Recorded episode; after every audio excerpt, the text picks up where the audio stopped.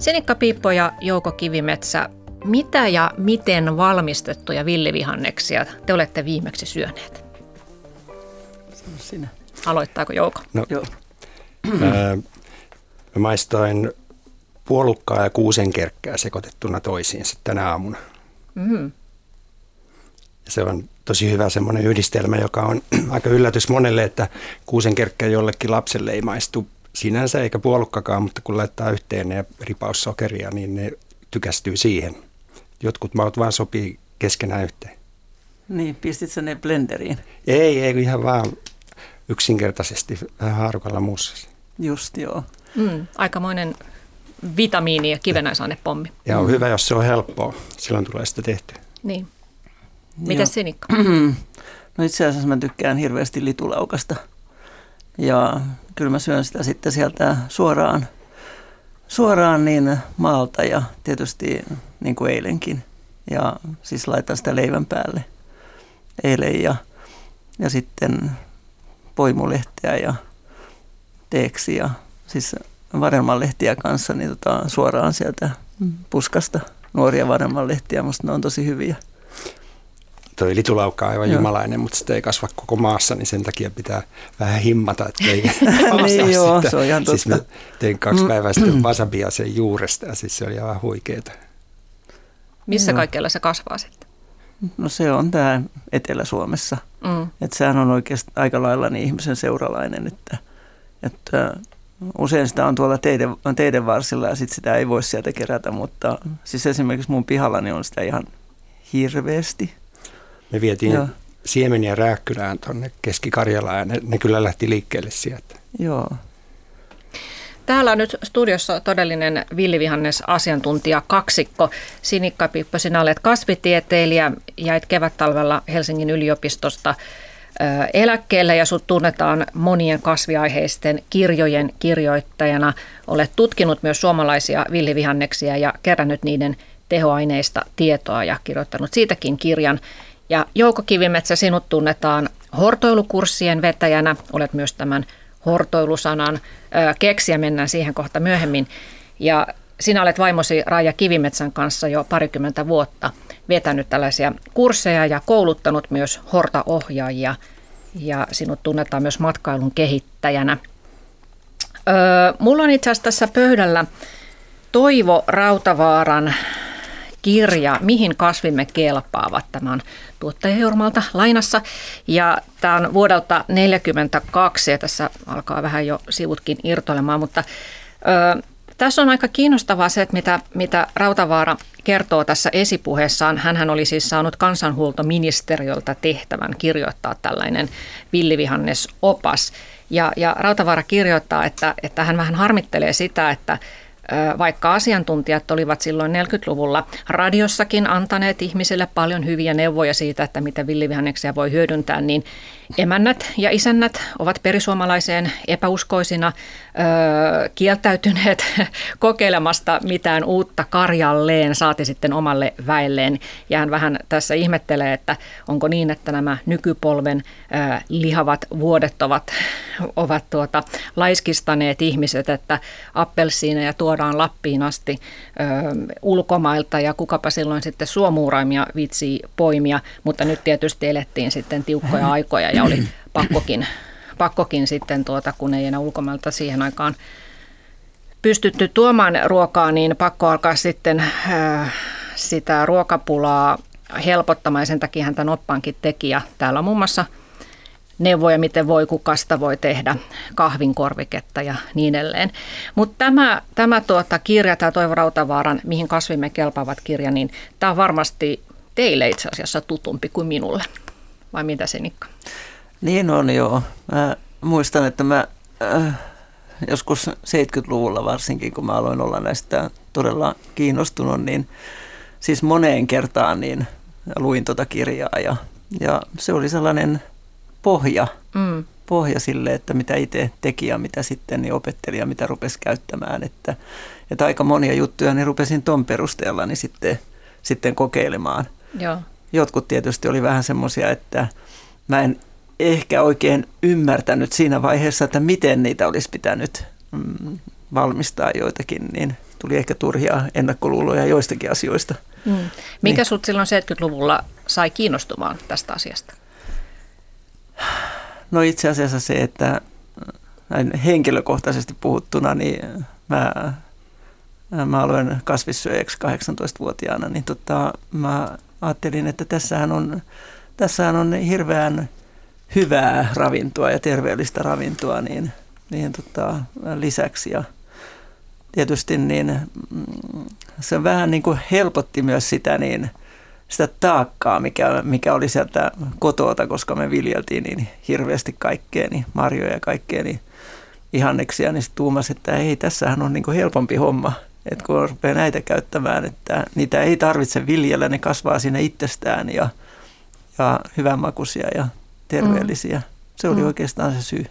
No kun Rautavaara tässä vähän ihmettelee, että edes pula-aikana ihmiset eivät ymmärrä hyödyntää sitä ilmaista ruokaa, mikä pihapiireissä kasvaa, niin miten Sinikka Piippo sun lapsuudessa, niin minkälainen tietous sun lähivanhoilla ihmisillä ja aikuisilla oli tästä näistä villivihanneksista? No se tietysti on vähän aina eri, että kenen kanssa on tekemisissä, että munhan isovanhemmat oli kaikki kuolleet, että heiltä ei sitten tullut mitään. Mutta kyllä kun kerran, kun puhui myös näiden esimerkiksi naapureiden kanssa tai muuta, niin joku sanoi sitten vaan, että joo, olen mä nyt kerran tehnyt nokkosista keittoa. Tämä on aika yllättävää niin oli. Mutta mun äitini oli erilainen kyllä, että hän oli niin valmis kokeilemaan kaikkea. Ja tietysti kun hän oli oppinut kasveja niin nuoruudessa, että kun oli käynyt talouskoulun ja ruoanvalmistus ja kaikki tällainen, niin oli hänen ammattinsa, niin hän oli valmis hyppäämään sitten tähän villivihanneksiin. Ja siihen sitten hypättiin todella. Ja mun äitini kanssa itse asiassa. No mites Jouko Kivimetsä, kun sinä silloin parikymmentä vuotta sitten aloit perehtyä näihin villivihanneksiin ja aloitte pitää näitä kursseja ihmisille, niin mikä silloin oli ihmisten tietotaso tämän asian suhteen?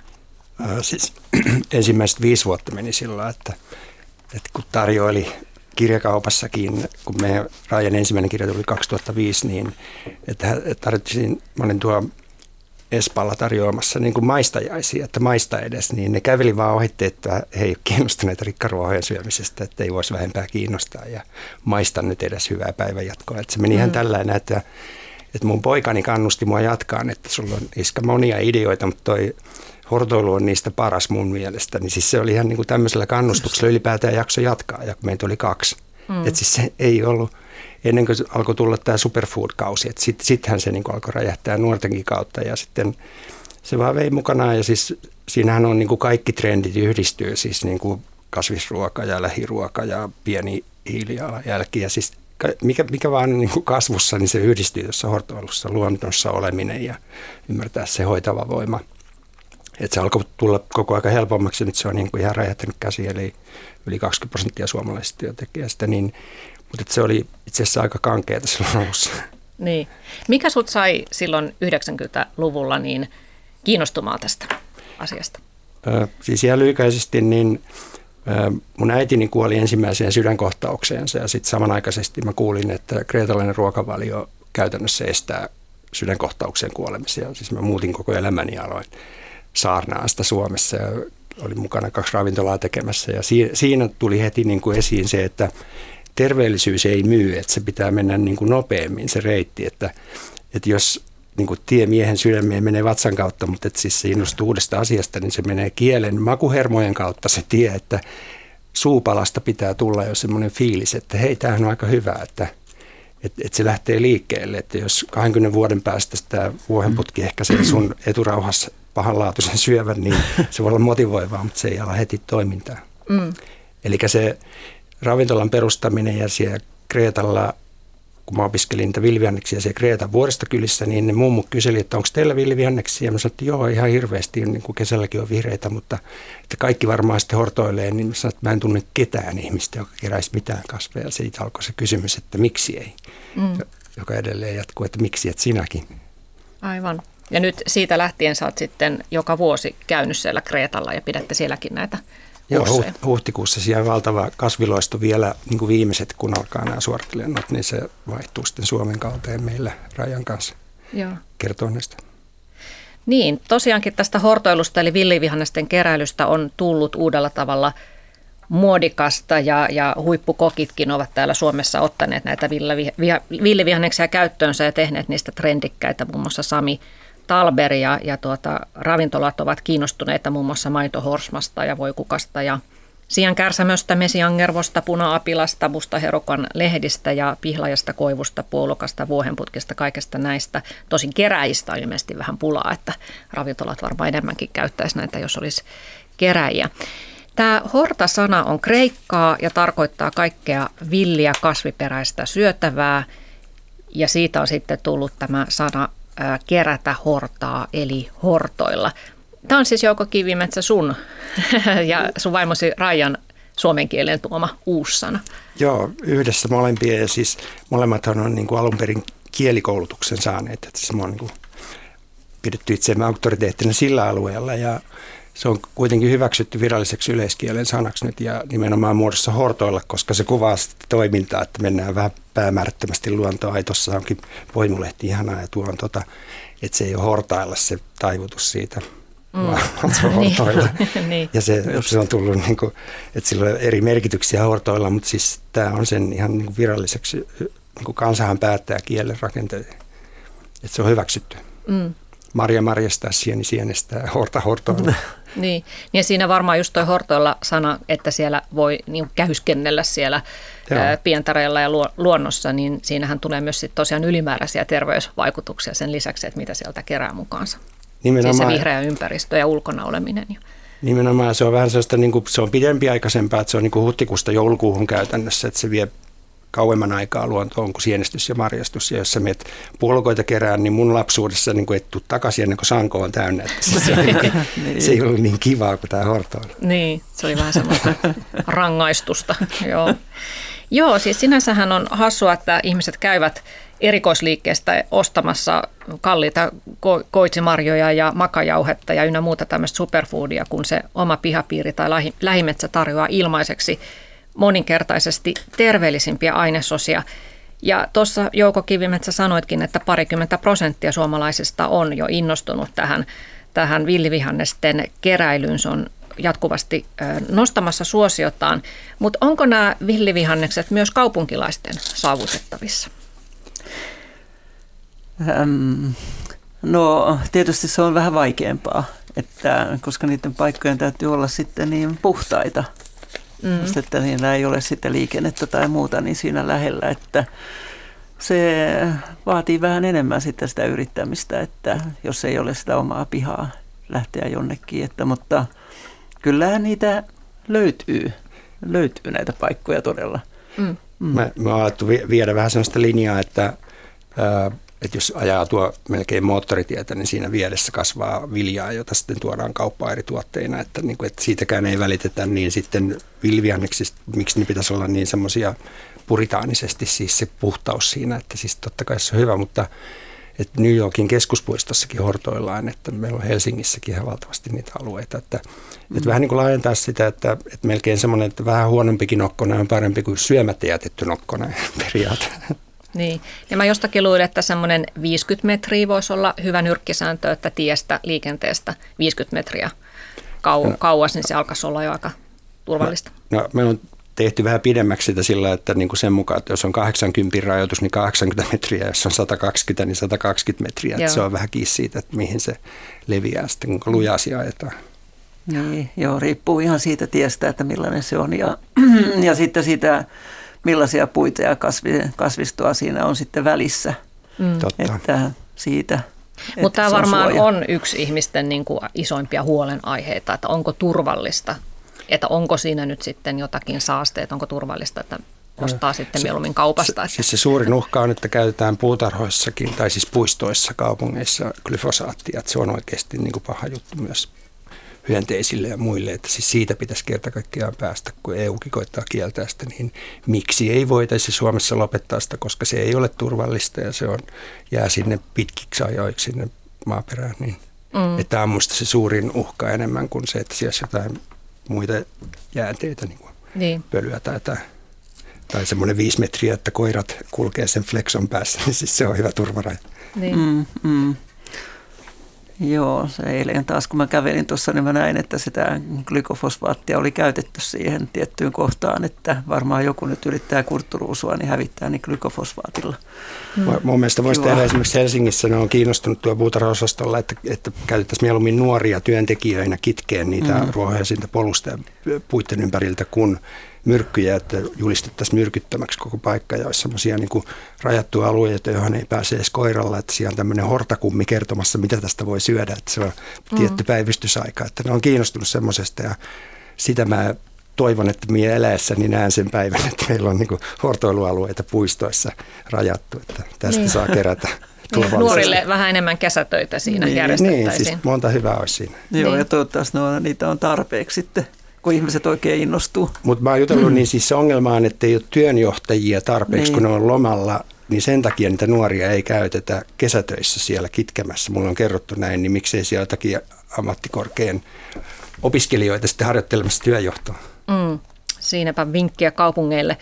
Tuossa Jouko Kivimetsä sanoi, että huonokin nokkonen on parempi syödä kuin että ei söisi ollenkaan sitä nokkosta. Niin mitäs Sinikka Piippo ja Jouko Kivimetsä? Niin, yleisesti sanoen, niin millaisia terveysvaikutuksia villivihanneksilla on?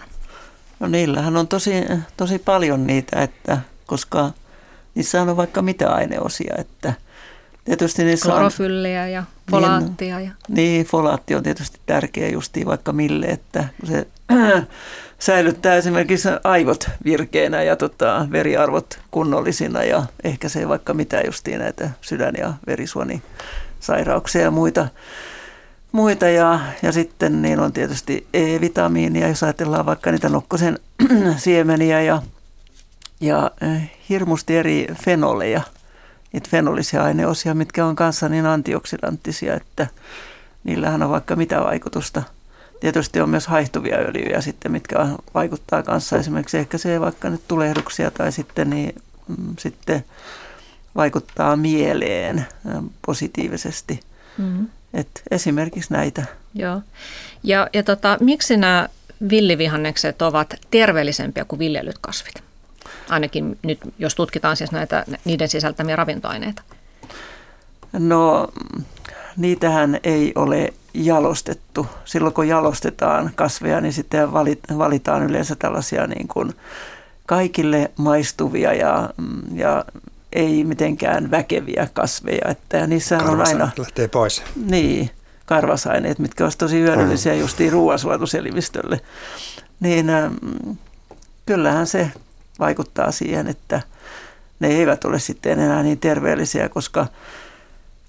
koska esimerkiksi justiin C-vitamiineja ja niitä fenoleja on enemmän sitten niissä luonnonkasveissa, koska luonnonkasvit joutuu kilpailemaan siitä olemassaolostaan yleensä siinä kohdassa, missä ne on. Mutta viljelyt kasvit, niin siellähän niitä hoidetaan ja hyysätään, että ei niiden tarvitse kehittää sellaista määrää jotain fenoleja. Me puhutaan paijatuista kasveista, että ne on niin löysempiä, mutta siis meillähän on myös tämä keskiajan aurinko, joka tekee meidän kasveista hyvin erityisiä koko maapallolla. Niinpä. Millä tavalla? Siis, sä osaat paremmin selostaa, mutta siis se semmoinen niin kuin tavallaan UV-säteilysuoja yöllä, että siis se on niin kuin oma antioksidanttinsa, että siihen tulee niin kuin lisäpotkua. No niinpä, just joo. Ja sitten saavat sitä valoa ja niissä on niitä haihtuvia öljyjä esimerkiksi niin enemmän. Ja myös niitä fenoleja, niin ihan villivihanneksissa ja marjoissa on enemmän kuin muualla. Ja kun niitä on tutkittu, että Lapissa ne arvot on suurempia suurimmassa osassa, jossakin voi vaihdella, mutta että se on niin kuin Lapissa tajuttu pikkuhiljaa, että siellä pitää nostaa esiin, että tämä on Lapista. Että se pitää tuoda esiin siinä. Niin. Ja kun me valmennetaan näitä yrittäjiä, jotka tekee tuotteita, siis palvelutuotteita tai hyllytuotteita niin, että ne tuo esiin se, että se on villi.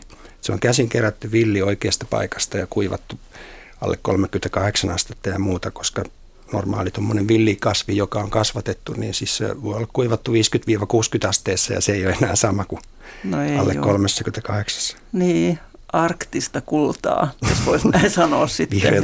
Vihreätä kultaa, joo. Niin voisi sanoa, että nämä villivihannekset on ikään kuin kovempaa kamaa kuin viljellyt kasvit. Että. Kymmenenkin kertaa voi olla verrattuna johonkin kaupan salaattiin. Mutta siis molempi parempi, että me kerrotaan sitä, että niinku esimerkiksi puutarhoilla viljelijöille meillä on Lepaan näyttelyssä on semmoinen erityisosasto, niinku, että villi ja kesy samalla lautasella, että panee ne yhteen, niistä saa niinku tämmöisiä makuharmonioita ja sitten kerää myös vaon välit sitten, kun kasvattaa jossakin siirtolapuutarhassa, niin saa sitten senkin hyödyntää. Niin ja sitten sehän on hyvä keino niin saada ihmisiä kiinnostumaan niistä justiin, että yhdistetään niitä. Että se, koska jos se alku tuntuu sellaiselta vähän vaikealta, jostain pelätään justiin, että nämä on nyt sitten karvaita tai jotain, niin kuin yhdistää niitä, niin sitten tulee. Ja onhan se, jos kerää lautasellisen niin kuin salaatiksi, villivihanneksia, niin ei mekään tehdä sitä Raijan kanssa, koska se on niin rankka ja sitten se detox-vaikutus voi olla sellainen tapa istua vessassa sen jälkeen, että siis siinä on niin kuin kohtuus niin kuin se ykkönen sillä, että aluksi niin kuin aloittaakin varovaisesti, koska ne on niin voimallisia, että me varoitetaan, että se ei olekaan ehkä allergiaa, vaan sitä, että se alkaa toimia sun keossa niin voimakkaasti. Joo, se on ihan totta kyllä, että. Joo. No, otetaanpas nyt vähän kerrotaan että ihmisille, että mistä kasveista me nyt itse asiassa puhutaan, kun me puhutaan villivihanneksesta. Niin, no ensinnäkin, sähän olet Sinikka Piippo tuossa sun villivihannekset kirjassasi niin rankannut nämä suomalaiset villikasvit terveellisyysjärjestykseen, niin minkälaiseen tulokseen tulit? No se oli niiden aineosien perusteella justiin, että kyllähän siinä niin kuin jauhosavikka tuli sitten ensimmäiseksi, mutta onhan siellä tällaista lutukkaa ja muuta, että kun mä ajattelen, että sitä ehkä ihmiset ei niin paljon käytä eikä tiedä. Mutta sitten näistä huolimatta, että mitä mä siihen laitoin, niin mä kyllä pistäisin sen nokkosen ja voikukan siihen niin etusijalle, koska niitä on niin paljon helpompi käyttää ja niitä löytyy joka puolelta, että se on kuitenkin se tärkeä asia. Joo, nokkonen ja voikukka ja sitten oli piharatama myös siellä ihan top 10, eli tämmöisiä hyvin yleisiä, varmasti niin kuin suurin osa niitä löytää helpostikin. Niin otetaan nyt toi nokkonen tähän käsittelyyn, se on tosiaan varmaan se yksi helpoimmista löytää ja ehkä helpoin myös valmistaa, että jos sen kuivattaa ja vaikka murskaa sitten jauheeksi ja ripottelee siitä sitten vaikkapa aamupirtelön joukkoon, niin nokkosessahan on siis B-vitamiinia, folaattia, upikinonia, kiliinia, betaiinia, C-vitamiinia, A-vitamiinia, E-vitamiinia, kivenasaineita kuten kaliumia, magneesiumia, kalsiumia, rautaa, sinkkiä, aminohappoja.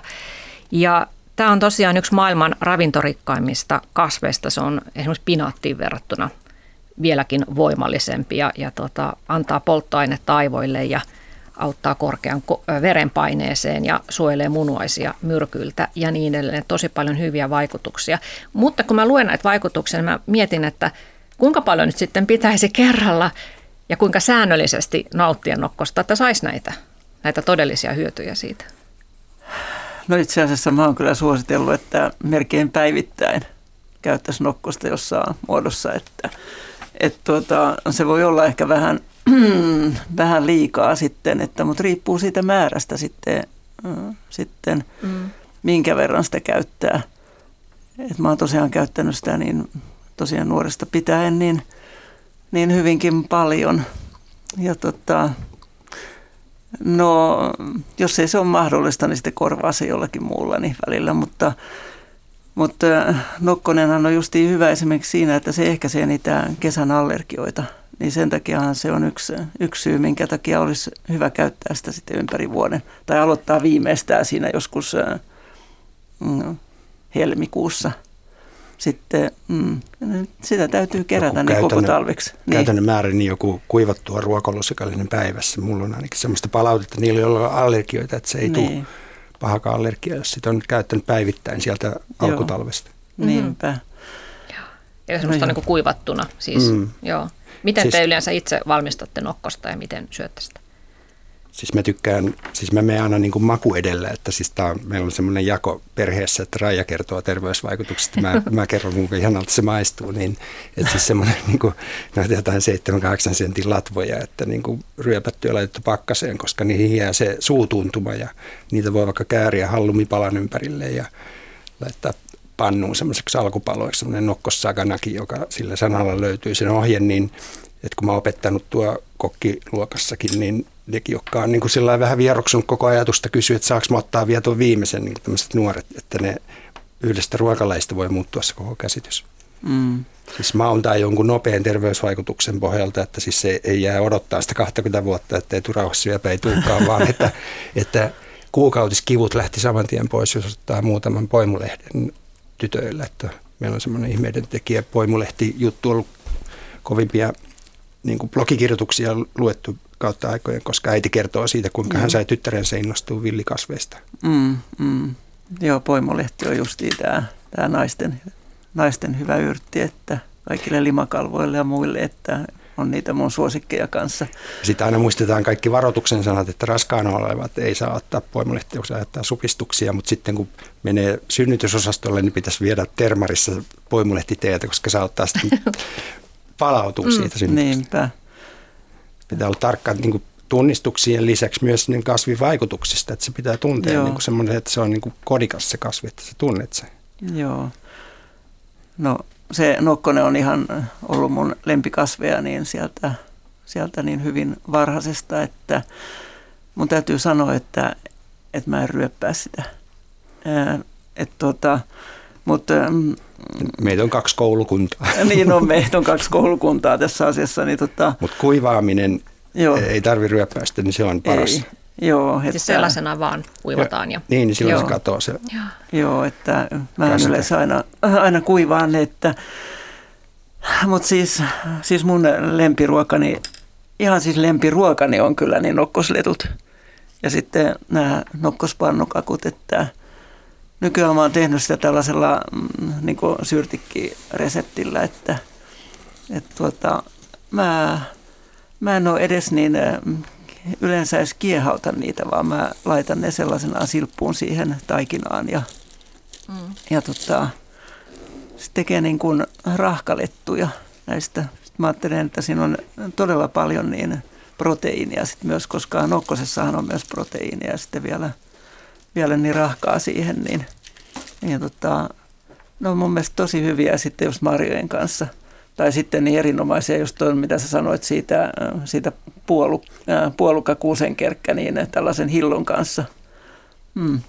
Mä toin sitä mukanakin maistaa, kun mä aamulla tein sitä, jos halutaan kokeilla. Se sopii noiden lettujen kanssa aivan erinomaisesti. Niin, joo. Voidaan vaikka lopuksi sitten vähän ruveta maistelemaan. Nokkosista vielä, niin onko ihan yhtä ok poimia se ihan millaisesta tahansa maastosta vai onko jonkinlaiset maastotyypit parempia kuin toiset? No siis kauhean ravinteikkaisilta nyt, niin kun aina varoitetaan sit niistä nitraateista kuitenkin, että ja jos siellä sitten just jonkun niin kuin navetan takaa tai sitten missä nyt justiin on ne koirat kuleksineet. Niin tai joku vanha teollisuusalue. Joo, no just tämmöinen. Niin yleensä mä katson, että jos ei se ole nyt ihan hirveän rehevän näköinen, niin se nokkonen, niin sitten mä jätän sen kaikista rehevimmät sitten keräämättä. Se tuntuu vähän hassulle, mutta se on se varotoimenpide. Joo. No sitten voikukka oli sellainen yllättävänkin korkealla tosiaan tuossa terveellisyyslistassa, mutta siinä on varmaan ihmisillä vähän semmoinen ajatus, että se on hyvin karvas, eli miten sitä voi valmistaa? Tietysti kukat erikseen ja sitten lehdet voi olla erikseen eri reseptejä. Toi voikukka, siis mekin Raijan kanssa laitetaan nokkosen jälkeen, siis se on ykkönen ja voikukka tulee niin kuin kakkosena ja siitä voi syödä niin monta osaa, että kun me tehdään tämmöistä lainausmerkissä siedätyshoitoa lapsille, että ne innostus viljaneksista, me maistatetaan niille sitä keltaista kukkaa ja sitä keltaista osaa. Se maistuu ihan toffeelle, että se ei ole karvas. Kun se ottaa sen vihreän pois, niin ne alkaa innostua, että ai äiti, tämähän on hyvä.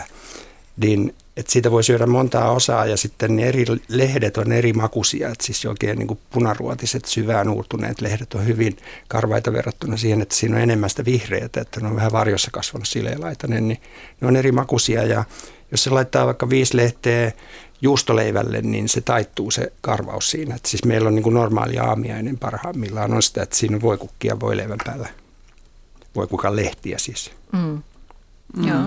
Niin toihan on ihan hyvä, niin kuin, hyvä ohje niin moniinkin villivihanneksiin justiin, että sen leipä tai joku, jos on Karjalan piirakoita, niin sit laittaa siihen niin sitä jotain villivihannesta ja sitten juustoa päälle, niin sitten tulee tosi hienoa. Ja sitten jos tekee sellaista niin kuin pestomaista, me sanotaan veitsipestoa, niin tämmöistä hortahakkelusta, että sen ohje löytyy ja hortahakkelussanalla löytyy se ohje, niin siinä on niin kuin, mitä nyt on kerännyt jotain, siis voikukka, vuohenputki, joka on mun herkku, että se on 3. meidän listalla, niin tämmöisiä maitohorsmaa, joita helposti löytyy ja ne on miedonmakuisia, niitä voi syödä vähän isompia määriä, että vaan niin kuin silppua ja laittaa vähän sitten siihen öljyä, ripaus, viinietikkaa ja suolaa, niin ne auttaa myös kehon emäshappotasapainoa ja että se maistuu hyvälle, se maistuu niin kuin hortalle, kun siinä on useampi kasvi, mutta ei liikaa, että sitä voi vielä maustaa jollain ketunleivällä tai mustaherukan lehdillä, nyt on sen aika kanssa, niin saa semmoisen niin kuin kivan makuisen, jota voi sitten lisäkkeenä laittaa mihin tahansa, vaikka kalan päälle tai siis just leivän päälle tai mihin tahansa semmoista pestoa laittaisi. Että se on niin kuin lisuke, ettei se ole semmoinen niin kuin, että valtava lautasellinen salaatti, että se ei ole oikein toimiva juttu. Ei, koska sitten se myös karkottaa ne ihmiset, mutta sitten semmoinen kauhean hyvä resepti justiin niin on siitä voikukasta, että tekee niitä muffinseja niistä kukista. Se on sellainen, että mistä mä tykkään itse tosi paljon, että jostain siis spelttijauhoa ja intiaanisokeria ja sitten niin puolet suurin piirtein siitä taikinasta on sitten niitä voikukan kukkia ja sitten vähän jotain hyvää siirappia siihen. Niin ne on siis todella jännänmakuisia, siis hyviä. Joo, ja sillä lailla, että jos väriharmoniaa hakee, niin sitten vaikka appesiin marmelaadiin sekoittaa voikukan kukkaan, niin sitten se on tosi hyvä. Mm. Niin, ja sitten ne voikukan nuput, niin nehän on todella hyviä. Jotkuthan ihan syö voissa niitä kuulutettuna. Joo, ja jotkuthan syö niitä niin kyllä raakanakin, mutta mä itse nyt en oikein raakana, mutta just tällä lailla, niin, tai sitten eri muiden kasvisten kanssa. Niin, niitä tai kuin kaprista, siis voikukan tämmöisiä aukeamattomia nuppuja tekee kuin kapriksia, niin kuin etikkaliemeen, niin ne on tosi haluttuja. Ja sitten meillä on ollut japanilaisryhmiä hortoilemassa, niin ne on tykännyt, niin kuin, että parasta mitä koko viikolla syötiin oli niin kuin voissa kuulutetut voikukan nuput. Joo. No, siis niitä kuolia maitohosman versojen kanssa, niin se on niin kuin Michelin tason ruoka, rikkaruohoista.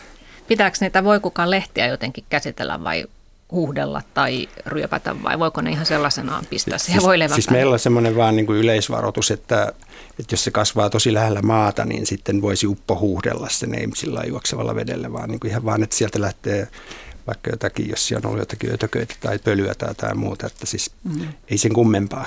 Mm-hmm. Niin, ei sitten mitään kuuma kestelee mitään. Joo, ei tietenkään, paitsi jos siitä tekee teetä.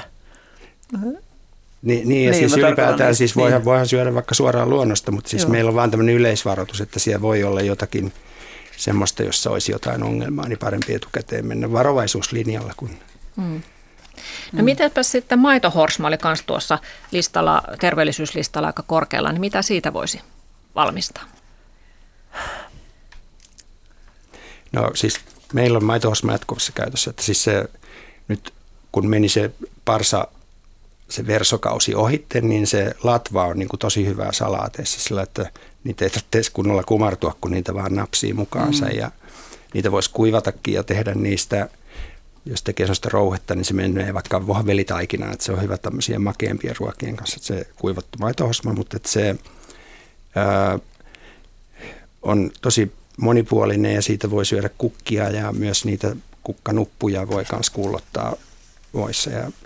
Siinä on tosi paljon kerättävää ja et se on myös erinomainen teeaine, mutta se vaatii vähän fermentointia, että siihen tulee aromia. Ja käytiin Tallinnassa eilen ja siellä annettiin tämmöistä Ivana-teetä, niin sitä ihan mustaksi saakka fermentointia. Se on tosi aromikasta ja sitä kansallisteetä Venäjällä. Mm. Ja niistähän saa niin ihan makua ja kauneutta niistä kukista sitten, että jos niitä laittaa johonkin juomiin tai sitten, että jos leipoo, niin ottaa siihen päälle niitä, että ja nykyään on semmoisia metodeja, niin kuin tämmöinen pakkaskuivaaminen, jolla ne pysyy ihan niin kuin tuoreen näköisenä, vaikka ne on kuivattuja, niin semmoinen on tulossa muotiin. Tai niillä on jo nyt kysyntää. Mm. Niissähän on paljon niissä lehdissä fenolisia aineosia, että niillä on hyvä antioksidanttisuus, niin teho. Eikä se ole miehille erityisen hyvä. Niin on, joo. Tämä on taas näitä. Rentunruusuja, vuohenputkia. Joo, justiin tällaiset, että kunhan saisi innostumaan, mutta kun sä sanoit tässä, että justiin maku edellä, niin se on varmaan se hyvä keino. Joo. Kyllä. Ja yksinkertaiset tavat laittaa, niin siis silloin saa niin kuin sen säännöllisyyden tuleen, jolloin syntyy se pitkäaikaishyöty, jos se ehkäisee jotakin. Joo, mutta maitohorsmejahan on hirveän helppo niin kuivata, että koska ne voi ottaa melkein sen, silloin kun ne ei nyt ole ihan kauhean isoja, niin vaikka nyt ihan narulle kuivamaan tai jotain. Niin tai vaan sitten vetäsee näin ne lehdet. Niin, no silleen justiin. Ja sitten sitä ripotella taas joka puolelle näihin ruokiin. Joo. Ja sitten nämä kasvit, mitä nyt on lueteltu, siis nokkonen, voikukka, maitohorsma, että niitä ei saa niin kuin sukupuuttoon syömällä Suomesta. Että se on meidän niin kuin top 5 rankkauslistan yksi periaate, että ne on terveellisiä, hyvämakuisia ja ne ei ole uhanalaisia. Niitä löytyy eikä ne ole niin kuin sekoitettavissa johonkin toiseen myrkylliseen kasviin. Joo. No vuohenputki oli yksi, mitä sanoit Jouko, että teidän perheessä on suosikki ja käsittääkseni myös aika helppo löytää, niin miten te sitä valmistatte? Niin ja vielä siitä, että jos sen oppii tunnistaa, niin se on tullut melkein kaikkien suosikiksi. Se on ihana tämmöinen porkkana sellerimäinen maku ja että se menee ihan salaattina tai ruoanlaitossa, keitoissa, munakkaissa ja erityisesti siinä hortahakkeluksessa. Ja semmoinen niin kuin makuharmonia sillä on niin kuin, esimerkiksi vuohen tuorejuustomassa vuohenputki, hauska nimiyhdistelmä, niin se sopii ihan loistavasti. Että siis jos laittaa vaan niin kuin taittaa jollakin oliiviöljyllä sitä, että 3 ainesosaa, siis tuore vuohenjuusto, vuohenputki, siis näitä nuoria lehtiä, ja vähän otkista öljyllä, ei lisää suolaa, ei mitään, mikä on se helpompaa, ihmistä ihastuu siihen semmoisena dippinä. Mm. Ja munakkaa se ihan vaan laittaa siihen, että se munaneste pannulle, että se ei pannua vasten se vihreä, niin se ei tummu. Tosi helppoa. Mm.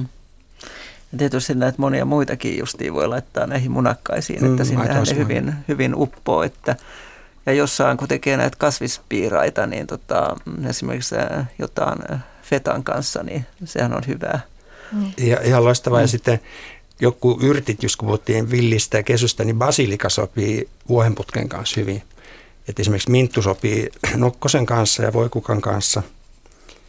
Et kannattaa hakea näitä omia tämmöisiä makuyhdistelmiä, että tulee vielä enemmän syötyä ja se taas vie enemmän luontoa. Ja se villivihannesten yksi terveellisyys on, että se vie sinut luontoon, jos sä keräät sitä, koska niitä ei just kaupasta saa.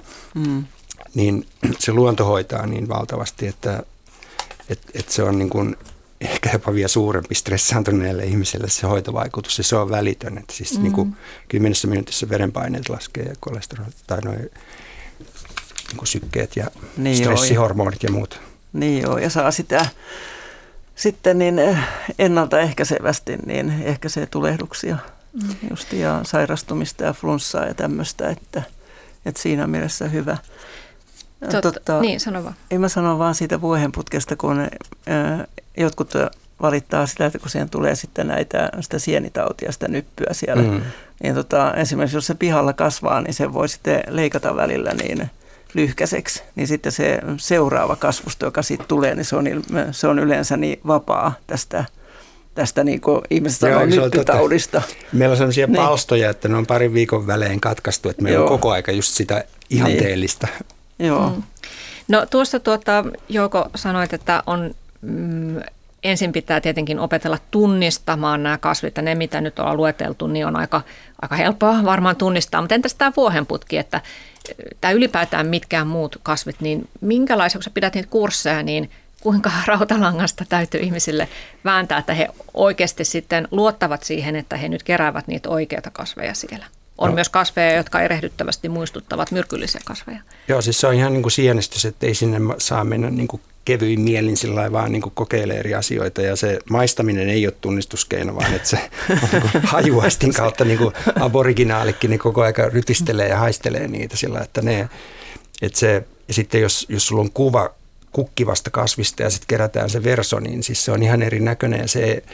Et me oltiin varmaan ensimmäinen niin kuin kirja, jossa oli niin kuin niiden versojen kuvia, oli siinä 2005-versiossa ja uudenlaisia reseptejä niistä versoista, niin et se on niin kuin se juttu, eli pitäisi olla siellä luonnossa jonkun kanssa ja joku katsoo, että sinulla on nyt vuohenputki kädessä ja sitten rutistetaan ja tuoksutetaan sitä, niin siis se jää niin kuin syvälle hajuaisti muistiin.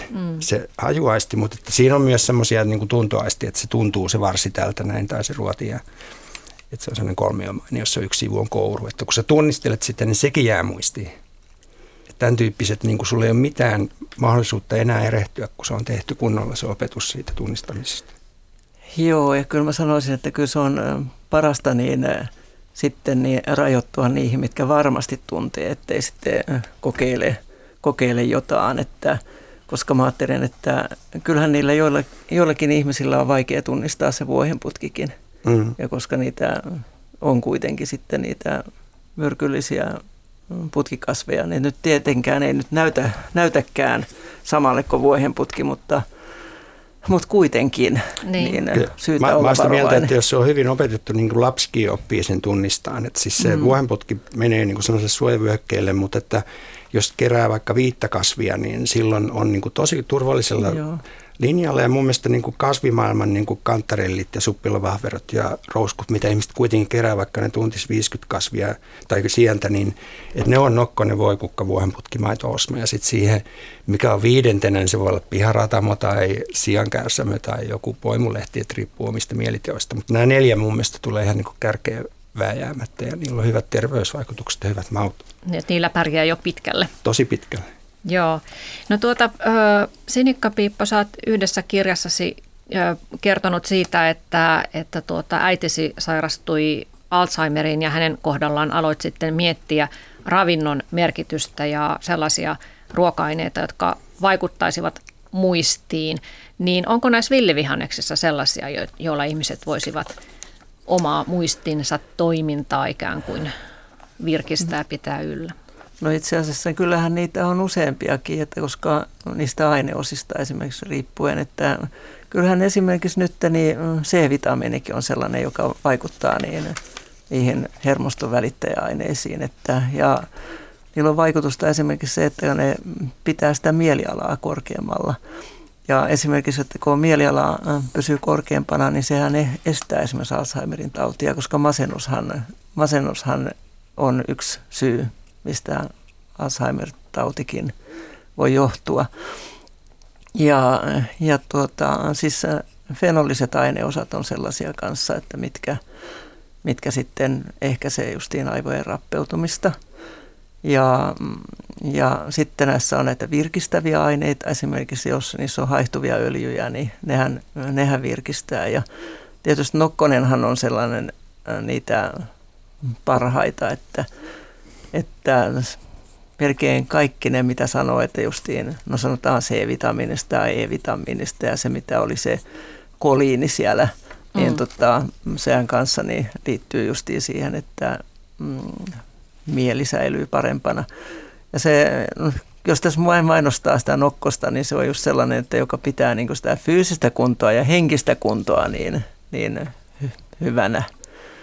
Ja no sanotaan nyt vaikka puna-apilan kukat. Ne on myös nyt sellainen, että kyllä ihmiset, siis apilat tuntee, niin niissä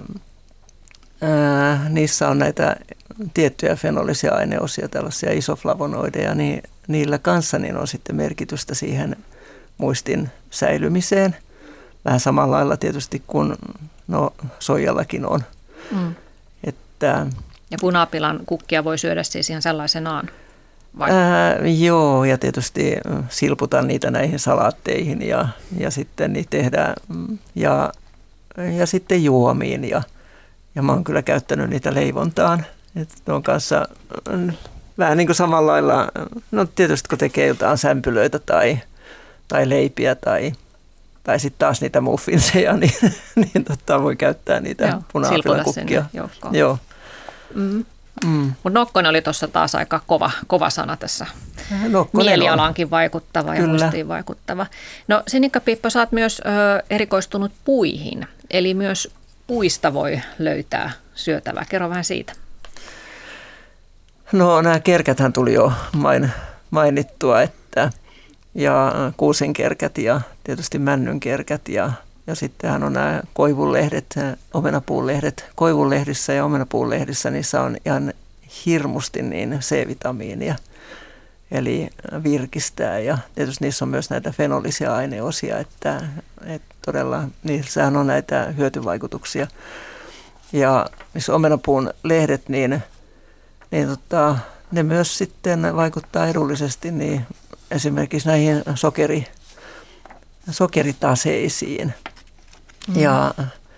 Ja pihlajan niitä nuoria silmuja, niin niitähän käytetään niin esimerkiksi mausteena, että ne maistuu tämmöiselle, mitä nyt sanoo? Karvasmantelille, joo, justiin. Ja kauhean monet puiden lehdet, niin nehän on rohtoa.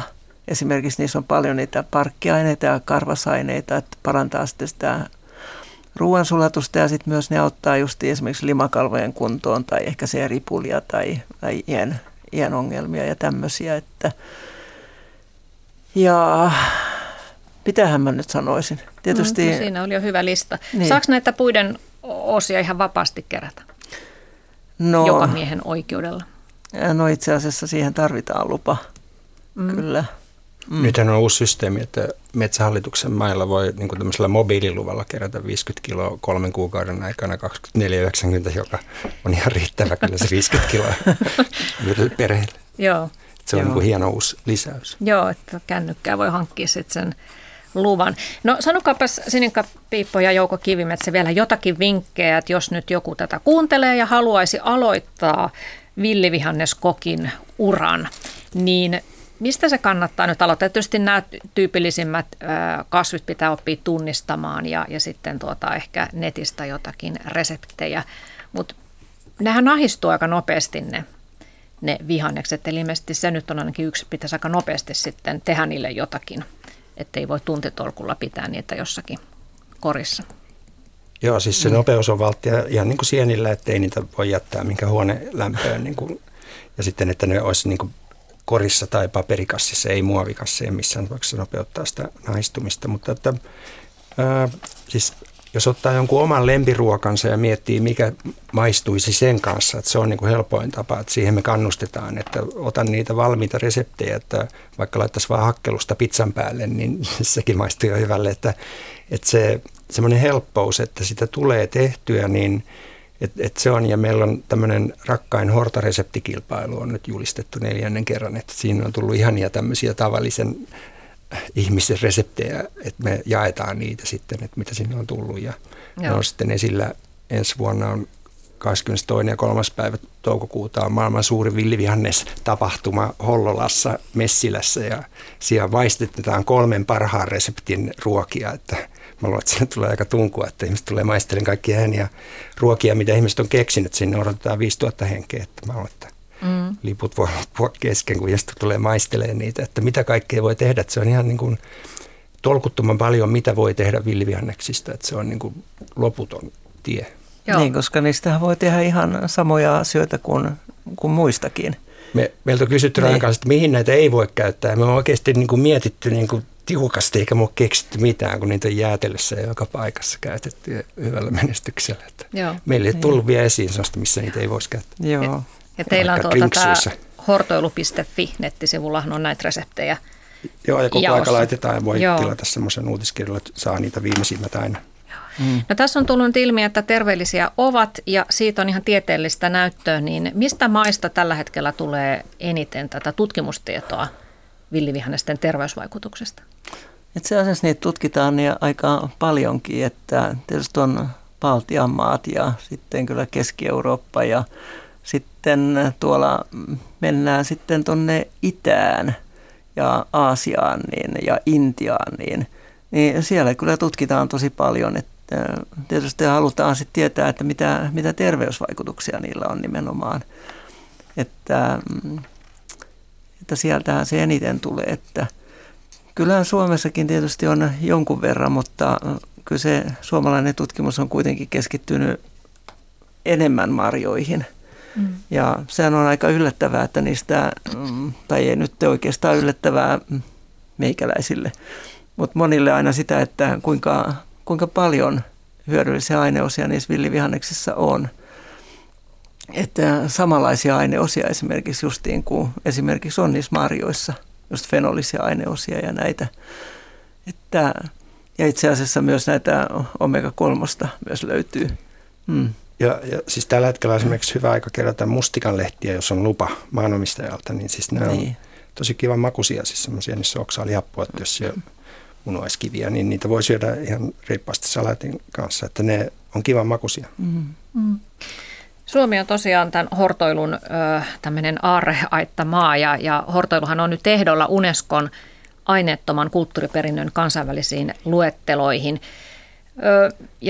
Voinko mä täsmentää, siis nyt marraskuussa on haku ja me koetaan saada sellainen kansanliike sen taakse, että siis saunaperinne ja kaustisen musiikki menee sinne ensin, mutta että se päätetään 1 vuoden per vuosi. Joo. Ja toivotaan, että nyt tässä haussa päästäisiin, että me ollaan kuitenkin ehkä 10 parhaan joukossa ajatuksena ja meitä on pyydetty tekemään niitä hakemuksia, niin se olisi kyllä hienoa meidän maabrändin kannalta. Kyllä. Niin, mitä sä Jouko Kivimetsä, sä oot myös matkailun asiantuntijan ja oot tuon ulkomaalaisia ryhmiä, puhuit tuossa alussa japanilaisista, jotka ovat innoissaan keränneet noita villivihanneksia, niin millaisen potentiaalin sä näet Suomessa tämän hortoilun suhteen? Siis, mä oon toiminut myös matkailuohjelmapalvelun opettajana ja tämmöisenä kehittäjänä, niin mä oon pitkään jo sanonut sitä, että siis tulee päivä, jolloin suomalaiset ymmärtää, että pystyssä olevat puut on itse asiassa arvokkaampia kuin kaadetut monella paikalla, jossa voidaan kehittää sitä matkailua, joka liittyy metsään ja luontoalueisiin. Ja että se pitää niin kuin syrjäseutuja asuttuna, että tämä uusi hallitus on mun mielestä linjassa sellaista, että pitäisi pitää, niin tämä villivihanneksiin perustuva matkailu tulee olemaan niin kuin räjähtävän suuri jatkossa. Että siis harva ymmärtää, että mihin siinä ollaan menossa, jos se tehdään taiteen ja vielä luontoa kunnioittaa. Ja siitä saadaan tuotteita, joita voidaan lähettää vientiin tai että niitä on lentokentällä myynnissä sitten varsinkin, jos tämä maabrändi onnistuu, että mulla on suuret haaveet. Niin. Kerro vähän, miten esimerkiksi just japanilaiset on reagoinut tähän Suomen luontoon. No melkein 3/3 alkaa itkeen, että ne ei tiedä niin kuin miten ne olisi, että ne kokee jotain uusia tunteita, joita ne ei kokenut aikaisemmin. Ja että, koska nehän tulee, niin kuin, jos Tokiosta tullaan, että mennään pilvenpiirteestä maan alla toiseen pilvenpiirtäjän töihin ja takaisin kotiin, että he ei ole eläessä ollut edes paljon jaloin ruohikolla, niin voi tietää vaan, että sieltä voi syödä ja kahmia ja kalastaa ja muuta, niin siis Suomi on niille aivan taivas. Mm. Ja sitä pitäisi kehittää, miten se tehdään, että sitten kaikki hyttys-punkkivaarat tai ettei kastuta tai jotain, että se vaan niin kuin on käytäntöä, että se elämä on ihan huikea. Että me saatiin, siis palautteena saatiin ensimmäisestä koeryhmästä, kun saa antaa 10+, niin 10,12 oli ryhmän keskiarvopalaute. Että en ole uralla kokenut moista. Aika huikeeta. Kiitoksia Sinikka Piippo ja Jouko Kivimetsä. Meillä olisi nyt vielä hetki aikaa tässä, niin mitä sulle, sä toit meille jotakin maistiaisia suoraan Suomen luonnosta. Kuusenkerkkää. Puolukka, että jos puolukka on jäänyt pakkaseen, nyt on aika ottaa se esiin kuusenkerkän kanssa ja sitten syksyllä voi ottaa taas pakkasesta kuusenkerkkänsä puolukan kanssa, kun on kerännyt sitä ja laittaa vaikka piparkakun päälle, että mehän ei tiedetä mistä uudet perinneruuat tulee. Eli sä oot vaan muussannut ne yhteen. Joo, saman verta puolukkaa ja saman verta kuusenkerkkää. Et silloin kun mä niin sain tämän idean tähän reseptiin, mä googlasin, ei ollut mitään semmoista niin kuin tullut puolukka-kuusenkerkkä-yhteyttä, mutta nyt oli 12 600 eilen. Hei, me jäädään tänne maistelemaan. Kiitoksia teille ja kiitos hyvät kuuntelijat.